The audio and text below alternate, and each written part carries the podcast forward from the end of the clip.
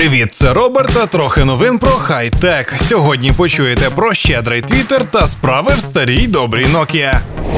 Користувачі Twitter, який ніяк не набере в нас популярність, зможуть заробляти гроші на відеороликах, які вони викладатимуть на своїх сторінках у цій соцмережі. Про це компанія офіційно оголосила в своєму блозі. Як завжди, наразі монетизувати контент зможуть лише жителі США. Про плани по розширенню географії пташка поки мовчить. Відрахування складатимуться з доходу за розміщення в роликах реклами, а точніше за перегляд її іншими користувачами, а також із кеша за переходи на сайт сайти добрих спонсорів. Щоб реклама була додана у відеоряд, при його аплоуді автору необхідно поставити галочку навпроти відповідного пункту у налаштуваннях. При цьому Twitter не наполягає, щоб контент був на 100% унікальним. Монетизувати можна навіть ті ролики, які вже були викладені на будь-яких інших сервісах. Згідно інсайду, користувачі зможуть отримувати до 70% від рекламного доходу, в той час як собі Twitter планує забирати тільки 30%. Аналогічні умови умови соцмережа пропонувала лише своїм великим партнерам, таким як, наприклад, Національна футбольна ліга. До того ж, це відчутно більше ніж в Ютуб. Там блогеру належить лише 55% з того, що виручає меркантильний портал за вставки комерційного контенту, за що Твіттеру можна поставити жирний плюс.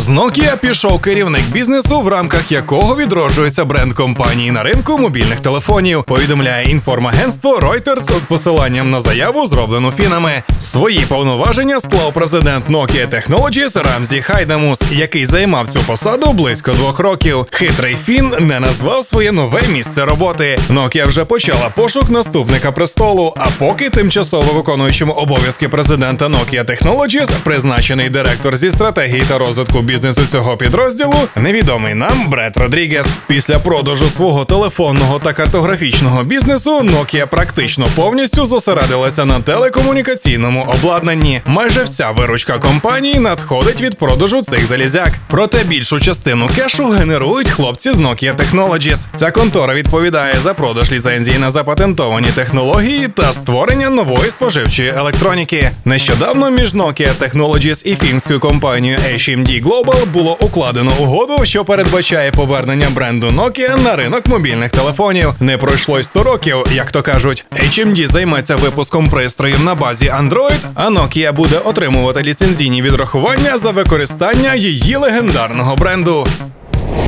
Про хай-тек читав Роберт. Почуємось на правильній хвилі.